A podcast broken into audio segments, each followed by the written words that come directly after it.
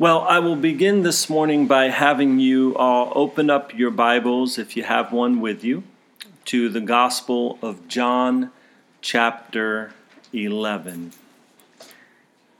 John is in the New Testament, of course, one of the four Gospels Matthew, Mark, Luke, and then John. And we're looking for John chapter 11.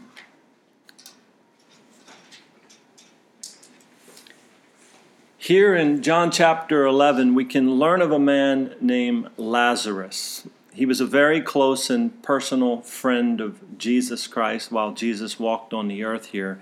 And Lazarus had passed away. We read about that here in chapter 11. And Jesus had gotten word of this fact, and he had made his way to the town of Bethany where Lazarus had lived, along with his two sisters, Mary and Martha. Now, we read in this chapter about how Jesus had delayed his arrival to be with this family. When he heard that Lazarus was sick, uh, Jesus didn't go there right away. Uh, he delayed in going there. And Martha, one of the sisters of Lazarus, was very upset by the fact that Jesus didn't come sooner. And she expressed that fact to Jesus. She was very upset with him. She thought that had Jesus been there earlier, he would have been able to heal Lazarus and to save Lazarus and thereby prevent his death. But if you look down and read with me now at verses 25 and 26 of John chapter 11, here you'll see where it says that Jesus said to her, so Jesus is speaking to Martha here, and he says to her, I am the resurrection and the life. He who believes in me, though he may die, shall live. And whoever lives and believes in me shall never die. Do you believe this? This is what Jesus said to Martha here. So again, Mar- Martha thought that again if Jesus had been there earlier and hadn't delayed his coming, Lazarus would have never died in the first place. So, as Jesus expresses here to Martha what we see in verses 25 and 26, he concludes that statement with a question. And the question that he asked to Martha there is Do you believe this? And I want to present to you on this day in which we remember the resurrection of Jesus Christ that this question that Jesus asked Martha at the end of verse 26 here, it still remains today. Same question has to be asked of all of us. And that is, is do you believe this? That is, do you believe that Jesus is the resurrection and the life, as he said here? And do you believe that by believing in him, you will never die? Again, keep in mind here, when I say never die, keep in mind here that Jesus says this to Martha at a time when her brother had just passed away, he had just died. She thought it was too late. And if we were there in Martha's sandals at that time, we would probably be feeling the same way. We would think the same thing. Lazarus, her brother, was completely dead, and his body had been prepared for burial. He was wrapped up and he was already in the tomb. And here Jesus is saying something like this that if someone believes in him, they will never die. Now, before I continue talking with you about this here this morning, there's something else I want to show you. So go ahead and mark this page somehow because we're going to come back here to this page. But for now, go ahead and turn in your Bibles to John chapter 6. John chapter 6, and I want you to find verse 54. So staying right here in the Gospel of John. John chapter 6, verse 54.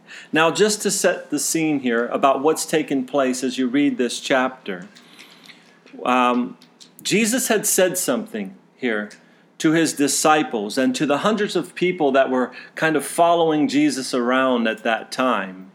Jesus had said something to them that seemed rather strange to them. Jesus said to them in verse 54 there that Whoever eats his flesh and drinks his blood has eternal life, and he will raise them up at the last day?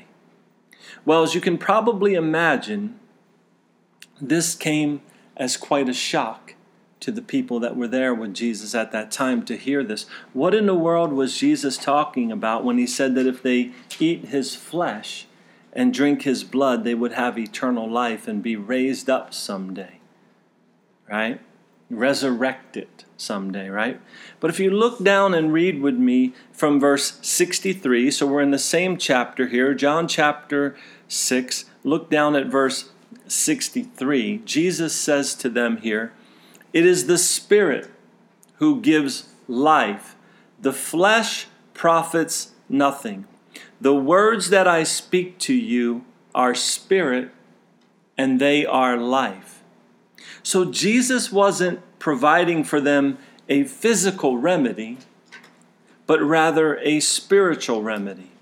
You see, Jesus was telling them here that his words were to be taken spiritually. His words are spirit and his words are life. Jesus was speaking to them about believing in him.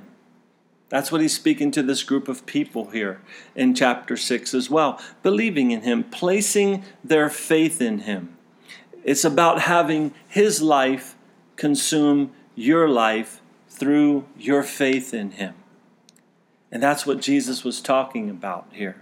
And back there in John chapter 11, where he tells Martha, Lazarus' sister, he tells her that the person that believes in him will never die. He is not saying that they will never experience physical death. He is simply pointing out something spiritual to Martha. And that is, is that through faith in Jesus Christ, we can have eternal life. We can have abundant life. And we can have the power of His resurrection living within us 365 days a year for our entire life. And then just go on to be with Him for all eternity after this life is over. So, Resurrection Sunday, what we call Easter, is not something to be commemorated just one day a year in the life of a believer in Jesus Christ. It's 365 days a year that we know the life of Christ within us, and we'll talk more about that. But let's go ahead and turn back to John chapter 11 if you haven't already. But I wanted to point out to you that Jesus is speaking about something spiritual to Martha here right? But I'd also like to further discuss with you these two verses. I want to stick on these two verses here in John chapter 11. That's verses 25 and 26. Again, we've already said that or read that Jesus says in verse 25, I am the resurrection and the life. Now, in the Greek, which is where we get our English version of the Bible here, it's translated from the Greek. And in the original Greek, anastasis is the word that is used there for the word resurrection. And the word simply means a raising up. Okay? So that's what resurrection is a raising up. And of course, it pertains to a raising up from the dead.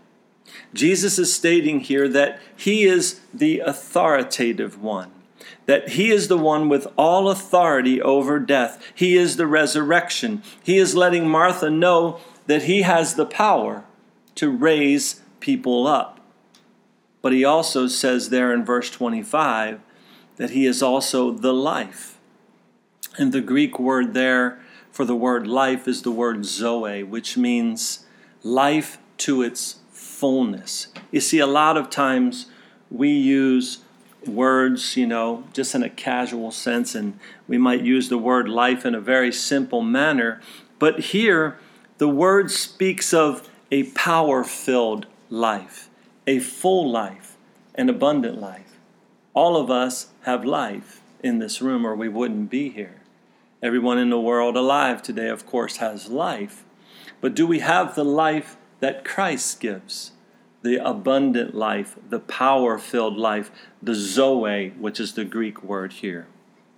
If you want, you can just briefly look back at chapter 10 here in the Gospel of John. Since you're so close to it, it may just be on the same page where you are or one page back. But in John chapter 10 and verse 10, you'll see where Jesus says that the thief does not come except to steal and to kill and to destroy. I have come that they may have life and that they may have it more abundantly. So you see, this is the life that Jesus gives us, an abundant life. But he speaks here of an enemy, someone that comes to steal, to kill, and to destroy. And there is an enemy to your soul, right? Someone that loves to see you down, someone that loves to see you depressed and miserable or whatever. And the enemy of your soul will play with your mind. He'll do anything just to keep you from knowing the truth about Jesus Christ and the abundant life that Jesus wants you to have, right? The enemy of your soul wants to keep you. It may be voices in your head that tell you you're no good, you're this, you're that, that keep you down, whatever it may be, right? But Christ wants to come into you and give you an abundant life, and he wants you to know the power of his resurrection. Satan, whom the Bible calls the God of this age, right? Not the capital G God, but the small g God of this age, right? He, he's the God of this world system as we now know it, the one that wants to kill, to steal, and to destroy, right? He desires for you to remain in darkness and despair and to, to stay unaware of the truth, the life that Jesus Christ gives you. But to the contrary, Jesus himself came into the world as God in the flesh so that you, so that we can have abundant life, life to the full, that Zoe life, that power filled life. So Jesus himself is the one with all authority over the resurrection, the one with the power to raise us up, to change who we are, to give us new life, to give us eternal life. We'll pass from this life on into eternal life, right? And the question remains do you believe this? Like Jesus asked Martha here. Are you fully committed to live in accordance with these facts? You see, with Jesus, we do not have to have a whole hum, humdrum, woe is me kind of life, right? Instead, he comes by his spirit into the person that commits their life to him and that believes in him. And I want to talk a little bit more about what it means to believe here in just a little bit, right? But his spirit will come into that person and give them abundant life. The Spirit of the Lord gives us the fruits of the Spirit that the Bible talks about. In other words, because of the Spirit of the Lord is within us, something gets produced inside of us, and we become different on the inside, and we become filled with love, joy, patience, self control, gentleness, faithfulness, kindness, right? These are the fruit of the Holy Spirit. This we experience through placing our faith completely in Jesus Christ, committing ourselves to Him and the power of His resurrection. A life that is filled with the presence of God indwelling us on a daily basis, not just a religion, not just something we do on Sundays or one day a week or whatever, but it's something we experience and we know every day. But again, the question remains do you believe this? Martha, the sister of Lazarus, was, of course, as you can imagine, right here at this point in her life, with her brother just passing away, she was as down as she could get, right? Her brother, whom she loved dearly, had gone. But Jesus simply wanted her to believe in who he was. He wanted her to believe that he had all authority over death and life. He was the one that could raise the dead back to life again. And without Jesus Christ, everybody is spiritually dead. Everybody is spiritually dead without knowing Jesus Christ because Jesus is the way, the truth, and the life, right? Now, I'm going to dig even deeper with you here and talk to you about, again, what it means to believe. Because I keep asking the question, I keep repeating the question here that Jesus asked this woman, Martha, here, where he said, Do you believe this? So then, what does it mean to believe in Jesus? Is it like believing in fairy tales? You know, believing in this or that, right? So, what, what does it really mean?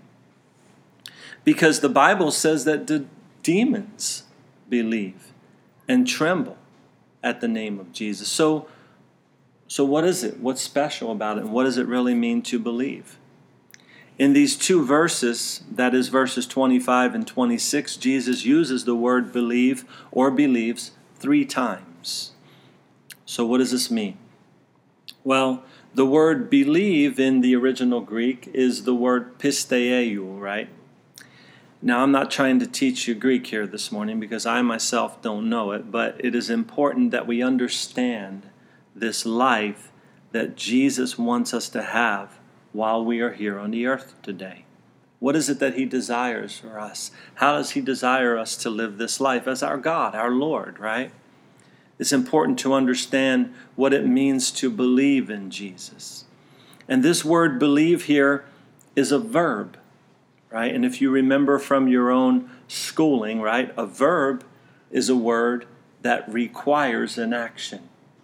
A verb requires an action.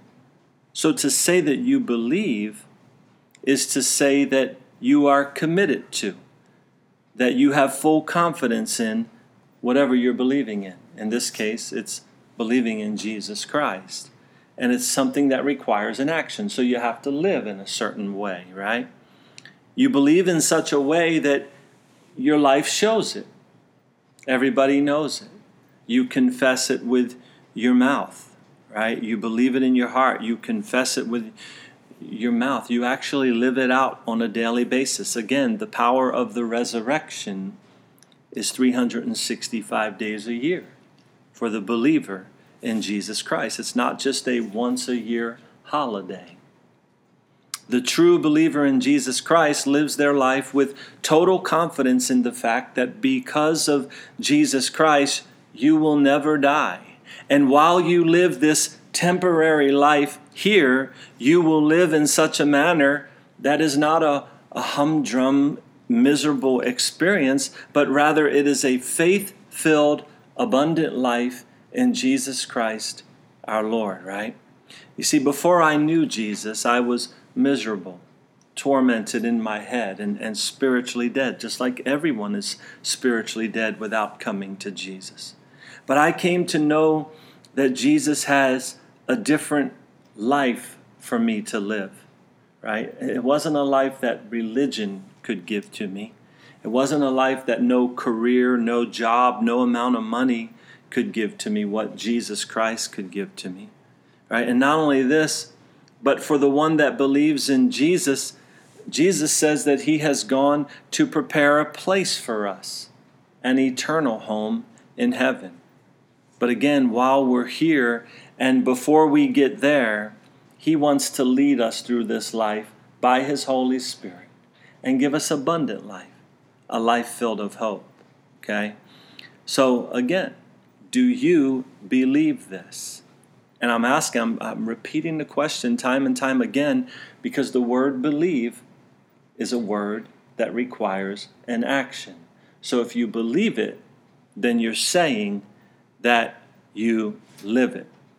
To believe it is to live it, right? So Jesus doesn't say here, again, that when one believes in him, he or she will never experience physical death.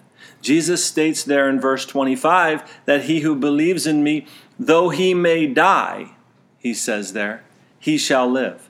You see, unless the Lord Jesus returns in our lifetime, death is sure. You and I will die unless we are taken out of here in what the Bible calls the rapture, when the Lord will come and take his believers away, those that believe in him away. But if that doesn't happen in our lifetime, then just like all others before us, the day of our death will come as well. But you see, when people die, it is their bodies that die. Their organs stop functioning, or they stop breathing because their lungs stop functioning, their heart stops beating, right? Their liver, their brain, cancer kills them, whatever it may be, whatever physical ailment takes us off of this earth. But you see, there's far more to this life than what we see with our eyes. You see, these words that Jesus spoke, the words that are written down in the pages of Scripture, in the pages of the, the Bible, these words are spirit and they are life. They bring life within us. Now, let me show you something else here this morning. I'm going to still keep you here in the Gospel of John, but I want you now to turn to chapter 3. John chapter 3.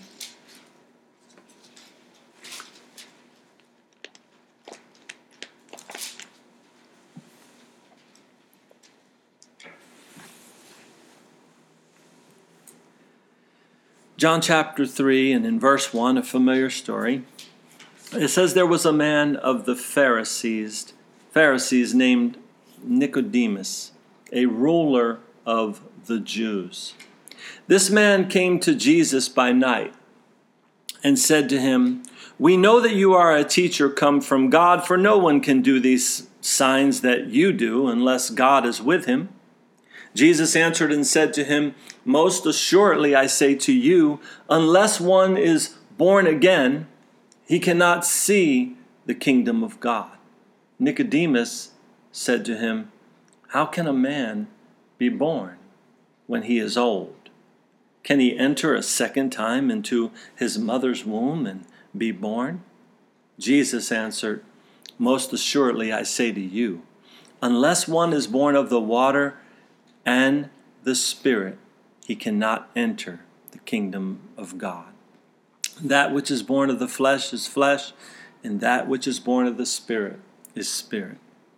So Jesus very clearly points out to this man Nicodemus that in order for a person to see the kingdom of God, they must be born not only physically, but also they must be born a second time, that is, born again, that's where we get that term from, born again spiritually. And remember, the words of God are spirit and life. Now, I want you to keep this in mind, this topic here of being born again of the Spirit, but go ahead now, and I want you to find the book of First Thessalonians toward the back of your Bible. First Thessalonians chapter 5, and if you find one book that begins with the letter T, you're close because they're all together there. We're looking for 1 Thessalonians chapter 5.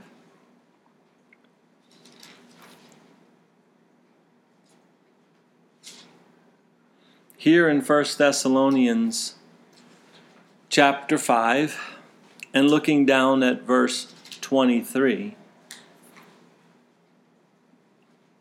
it says, Now may the God of peace himself sanctify you completely. Now pause right there because, in, because it's important to take note of that word completely there.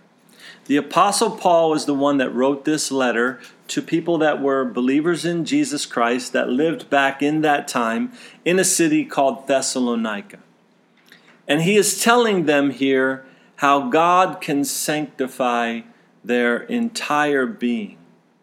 But what is it that our entire being consists of? Well, let's read the whole verse this time. It says, Now may the God of peace himself sanctify you completely, and may your whole spirit, soul, and body be preserved blameless at the coming of our Lord Jesus Christ. So then, what is our whole being? What, what do we consist of? You and I are spirit, soul, and body. Okay? Now, of course, we live in a world where the majority of the emphasis is placed on the body, right? The outward appearance, what we look like, what we put on. But you see, this is important The Bible book of 1 Samuel, chapter 16, and verse 7 says that the Lord does not see as man sees. For man looks at the outward appearance, but the Lord looks at the heart. Okay? You see, you and I are not just a body, we are spirit, soul, and body. And as it is listed here, should be the order the order of importance to you and me. We should care most about who we are spiritually, then our soul, and then our body. You see, your spirit is the very core of who you are. In John chapter 4, Jesus stated that God is spirit. And when we worship God, we are to worship Him in spirit and in truth. Mankind, you and me, we're told in Scripture, were created in the image of God. So therefore, we are spirit as well. Our spirit, though, is either in darkness or it is in light. It is either good or evil, dead or alive. You see, you can be physically alive, but still be spiritually dead. But you see, the only way that our spirit can have abundant life is by being born again of the Spirit, coming to know the resurrection power of Jesus Christ within us. We are all obviously born of the flesh, or we wouldn't be sitting here, but we all must be born again of the Spirit in order to see the kingdom of God and have eternal life with God. But that's our spirit, the very core of our being. Our soul is the personality part of us, the individuality part of us, if you will, our mind, our will, our emotions. With the soul, we think, we reason. With the soul, we laugh and we cry. With the soul, we choose the attitudes from which we will live this life. We can go through life with good attitudes or bad attitudes or whatever, right? And that's all the soul part of us. And then, of course, there's our bodies, right, which are the physical component of our being. We are fleshly formed out of the dust of the ground originally by God, right? Our bodies, of course, start out as babies. Then we grow and mature, and then we ultimately begin to deteriorate. And eventually the body dies, decomposes, and returns back to the earth from which God formed it in the first place. The body is only a part of who we are. It is not all of who we are. And you can't go through this life thinking that all you are is a body. You'd be missing out on all that your Creator God has for you if you do so. Now, the point that I'm trying to get you to see right now is that when Jesus was speaking to Martha back in John chapter 11 about being able to live and never die, Again, he's not speaking of these bodies that we now dwell in. If we've been born again of the Spirit, we will someday obtain new bodies, and what they will be like, we do not yet know. But we, knew, but we do know that we will be like Jesus, our risen Lord. And we do know that people were able to see and to touch Jesus after he rose from the dead. So we have some idea of what our new bodies will look like, but we must pay extreme attention to the fact that we are spiritual beings and we must choose whether we will live eternally with God or not. And we must make a choice as to whether we will have that abundant life within us or not. Right? And that choice to live eternally with God is based on whether or not we believe Jesus is who he said he was the resurrection and the life, right? You see, there is something that makes us dead spiritually, and that is sin. And the fact of the matter is, is that we have all sinned, the Bible says, and we've all fallen short of the glory of God. Sin separates us from a holy God. God is the author of all that is, the creator of heaven and earth, the creator of mankind. God is holy. And at one time, mankind was in his presence and could walk with God in the Garden of Eden. But mankind was disobedient to God and blatantly did what God told them not to do, and this caused them to die spiritually. Disobedience to God makes us dead spiritually. So, are you obedient to God today? Are you obedient to His written word? It starts with being born again, repenting of a life of disobedience to God, and then fully committing your, li- your life to the Lord Jesus Christ and walking by faith in Jesus Christ all the way till the end of this life. Remember, Jesus said of himself, like I quoted earlier, that He is the way, the truth, and the life, and no one comes to the Father except through Him. You see, the resurrection is not just something like to commemorate one day a year. The resurrection for the born again believer in Jesus Christ is 365 days a year. God is not calling you to a religion, He does not call anyone to religion. By His Spirit, He is calling you to faith in Jesus Christ and faith in what He has done for you. He was crucified, He was dead, and He was buried, all for you.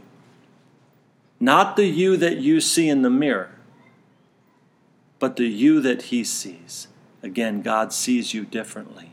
And He rose from the dead.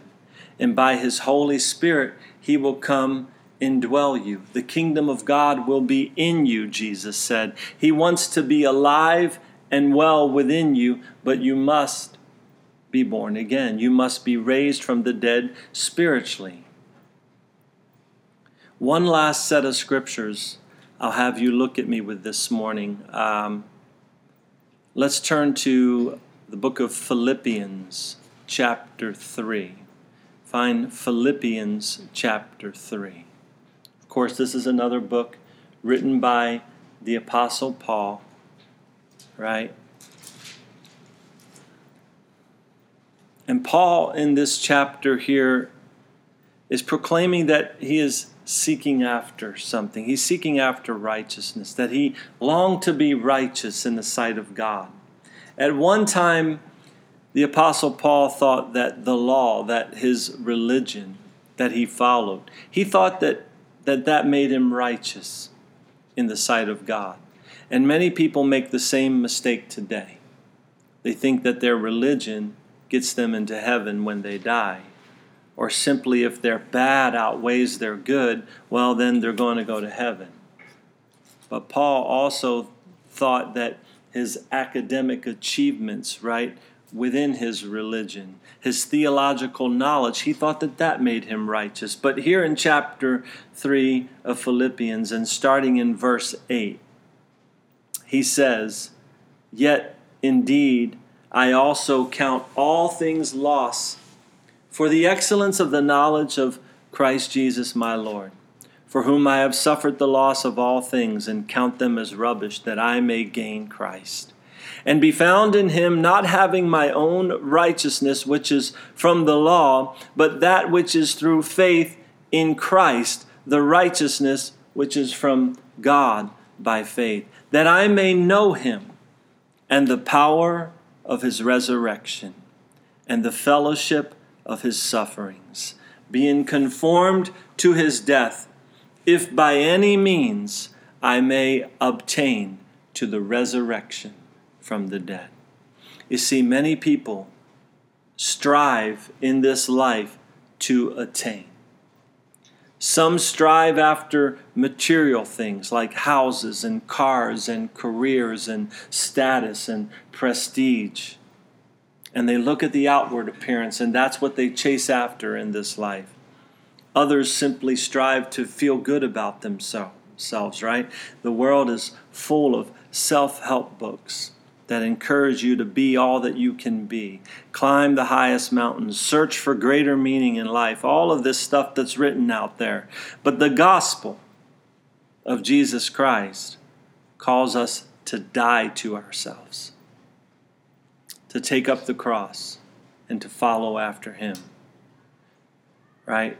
We then will be made spiritually alive when we do we will be spiritually resurrected from the dead. Paul understood this as he spoke these words. You see, before a resurrection, there must first come a death. With your soul, with your mind, your will, and your emotions, you let go of control in your life. And this is what it means to die to yourself and to give yourself over to the Lord God. This is what Paul is speaking of here when he says that he is conformed to the death of Jesus Christ. To conform means to make yourself similar to. Romans chapter 12 states that we are not to be conformed to this world. In other words, we're not to be just like the, all the world around us. If we proclaim to be believers, well, then we're living a different life. We're living a set apart life, right? We're to be transformed, Romans 12 says, by the renewing of our minds.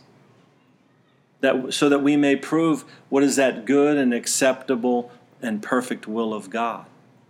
Right? Is this the desire of your heart this morning? To know the will of God for your life your creator. Again, you are either conformed to this world, that is similar to this world, or you are conformed to the death of Christ. And you've died to yourself and you've been made alive spiritually. Right? You will then, when you do that, you then experience the resurrection power within your life the abundant life that Christ has promised for you. Not just one day a year, but 365 days a year for the rest of your life. The power of the resurrection will transform you because the Spirit of the living God will indwell you, and Christ, the resurrection, will be in you, and you will have abundant life because Jesus is the resurrection and the life. But it all starts with not being focused on yourself, not being focused on the outside you and what you make out of your life, but pay more attention to the you that God sees, the internal you. And when you truly take an honest look at yourself, you will see your wretchedness and you will see your need for a Savior.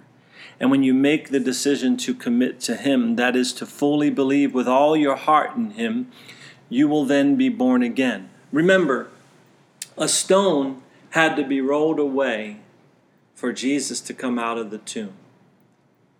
But don't let there be a stone in front of your heart today. Whatever has blocked the resurrection power of Jesus Christ, the abundant life, right? Whatever has blocked that from your heart, whatever that stone may be, it could be religion.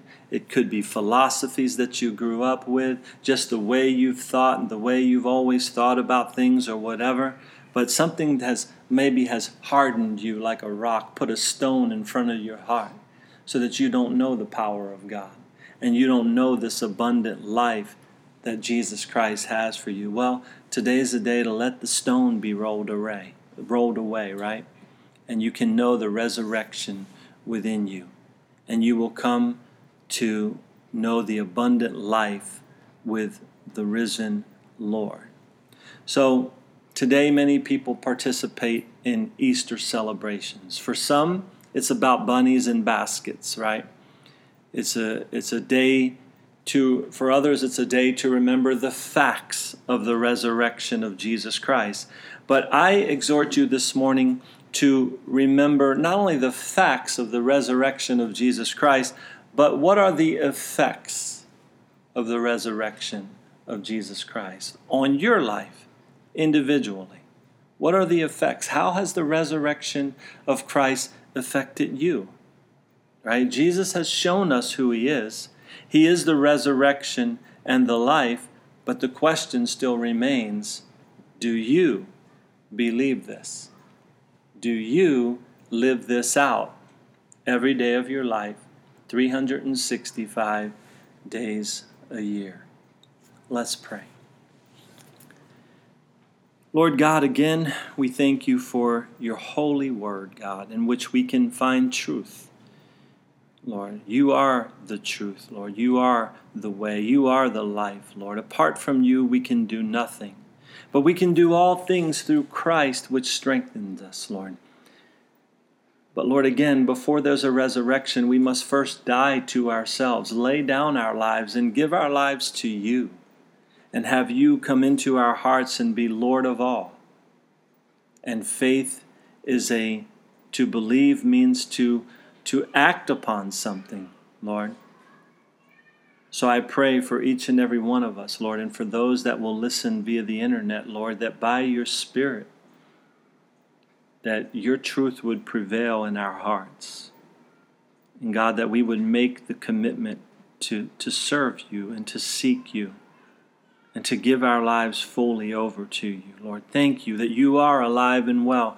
You ever live to make intercession for us. You ascended into heaven, and someday, in like manner, you're coming again, Lord, one way or the other. Whether we, whether we die or whether we see your return, Lord, with our eyes, Lord, someday we'll see you face to face. And Lord, we thank you that you have made all that possible because you have died for our sin that we might have the opportunity to receive eternal life. So thank you for this time together in your word. And thank you for this blessed day. In Jesus' name, amen.